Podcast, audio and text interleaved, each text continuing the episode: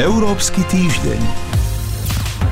Eurovoľby sa blížia a slovenské politické strany uzavreli kandidačné listiny. Rastie podľa nich význam európskej politiky, vzniká aj nový úrad európskeho prokurátora, kto sa postaví na jeho čelo a ako bude fungovať.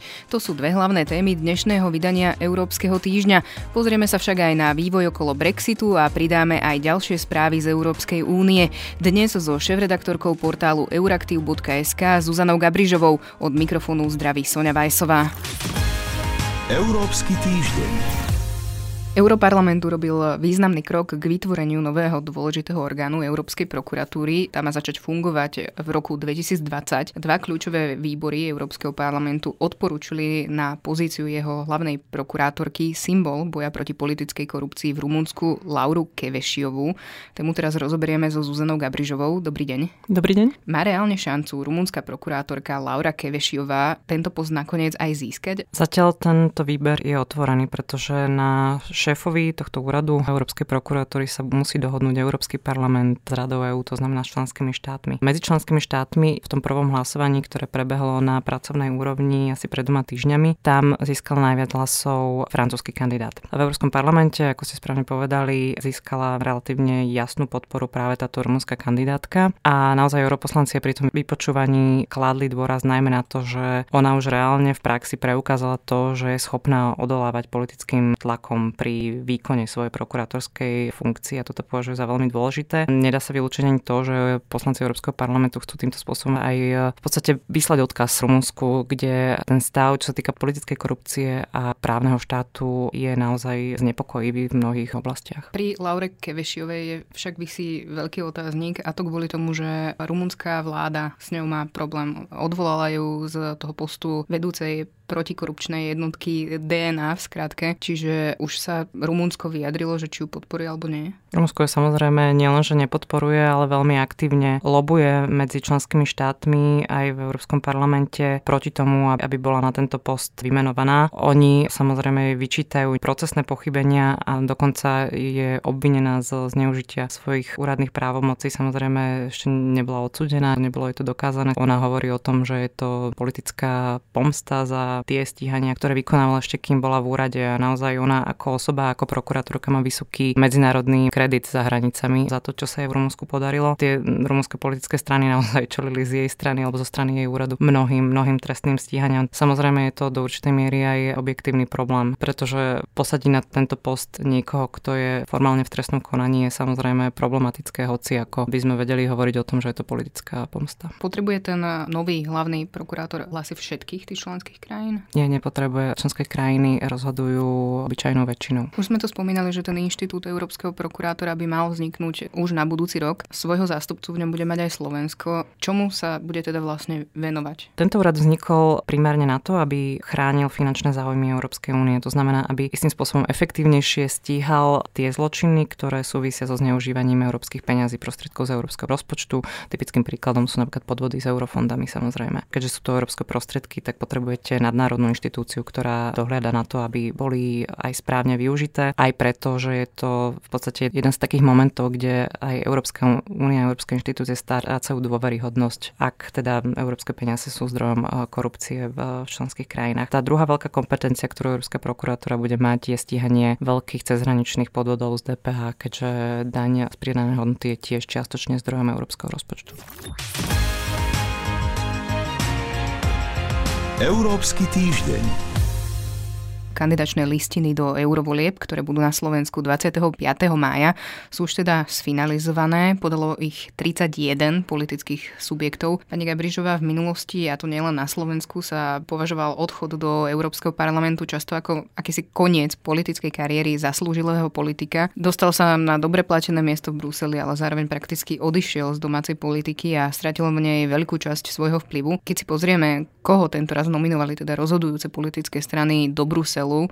Svedčí to podľa vás o rastúcom význame európskeho rozmeru politiky? Ono sa to samozrejme líši od prípadu k prípadu. Určite boli prípady, ako kedy ste povedali, kedy politici do Európskeho parlamentu odchádzali na európsky dôchodok, ale samozrejme sú aj veľmi opačné prípady. Sú prípady bývalých premiérov, ktorí naopak v Európskom parlamente sa stále tešia veľké kariére. Príkladom je bývalý belgický premiér Guy Verhofstadt, ktorý je jednou z najprominentnejších postav v Európskom parlamente. Podľa mňa je samozrejme na škodu veci, ak sa tie eurokandidátky obsadzujú ľuďmi, ktorí reálne nevedia využiť tie možnosti, ktoré tento mandát ponúka. Keď sa pozrieme na to, čo zatiaľ vieme o kandidátnych listinách eh, slovenských strán, tak eh, je to takisto, je to takisto rôznorodé. Smer ako najsilnejšia politická strana tú kandidátku v podstate predstavila na poslednú chvíľu. Sú tam eh, možno aj prekvapivé mená oproti minulosti. Samozrejme veľmi prekvapivá kandidatúra Igora Matoviča, ktorý k tomu svojsky pristúpil. Tieto eurovoľby možno budú zaujímavé na Slovensku tým, že poprvýkrát sú viac tak vyhranené oba tie také póly. Jednak ten protieurópsky, kde naozaj sa dá hm, vlastne očakávať, že aj strana ľudová ľudová strana naše Slovensko získa nejaké mandáty, ale takisto je možno aj viac, viac vyhranenejší a viac viditeľnejší ten naozaj jasne proeurópsky politický tábor v podobe nových strán, takže možno to bude aj v tomto zmysle zaujímavejšie. Toľko Zuzana Gabrižová, ďakujem vám za rozhovor. Ďakujem vám pekne. Európsky týždeň v skratke.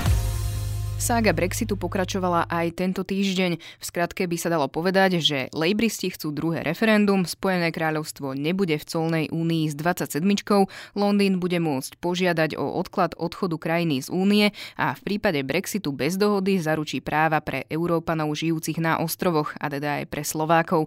Tí, ktorí sa vrátia domov, by nemali mať problém pri získaní rôznych dávok, mali by si však dávať pozor na niektoré povinnosti, ktoré musia pri žiadosti o nesplniť. Ak ak Briti budú potrebovať trochu času viac na prijatie dohody o Brexite, dostanú ho. Zhodli sa na tom nemecká kancelárka Angela Merkelová a francúzsky prezident Emmanuel Macron.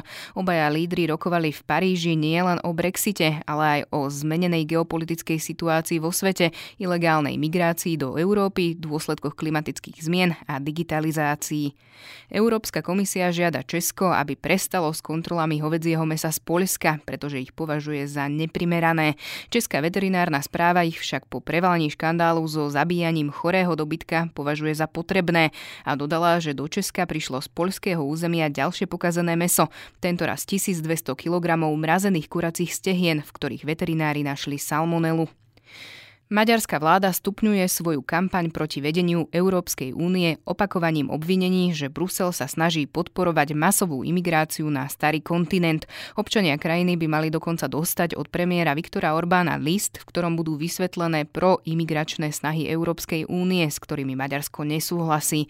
Maďarskú vládnu stranu Fides za to kritizujú viaceré členské organizácie Európskej ľudovej strany a žiadajú stranu vylúčiť z frakcie v Európskom parlamente. Lídry Európskej únie majú za sebou historický prvý summit s Ligou arabských štátov. Výsledkom rokovaní je deklarácia, v ktorej sa zástupcovia zavezujú nielen k spoločnému boju proti terorizmu a nelegálnej migrácii, ale aj ekonomickej spolupráci a pokračovaniu programu Erasmus Plus vo vzťahu k arabským krajinám.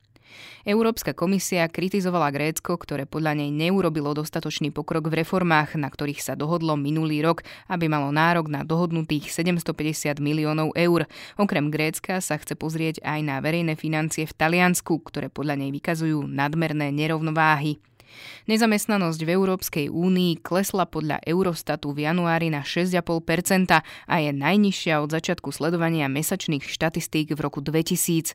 Nezamestnanosť v krajinách eurozóny zostala na úrovni približne 8% a je najnižšia od finančnej krízy. Aktuálne vydanie Európskeho týždňa je na konci. Za pozornosť ďakujú dramaturg relácie Boris Koreň, Sonja Vajsová a portál euraktiv.sk. Európsky týždeň.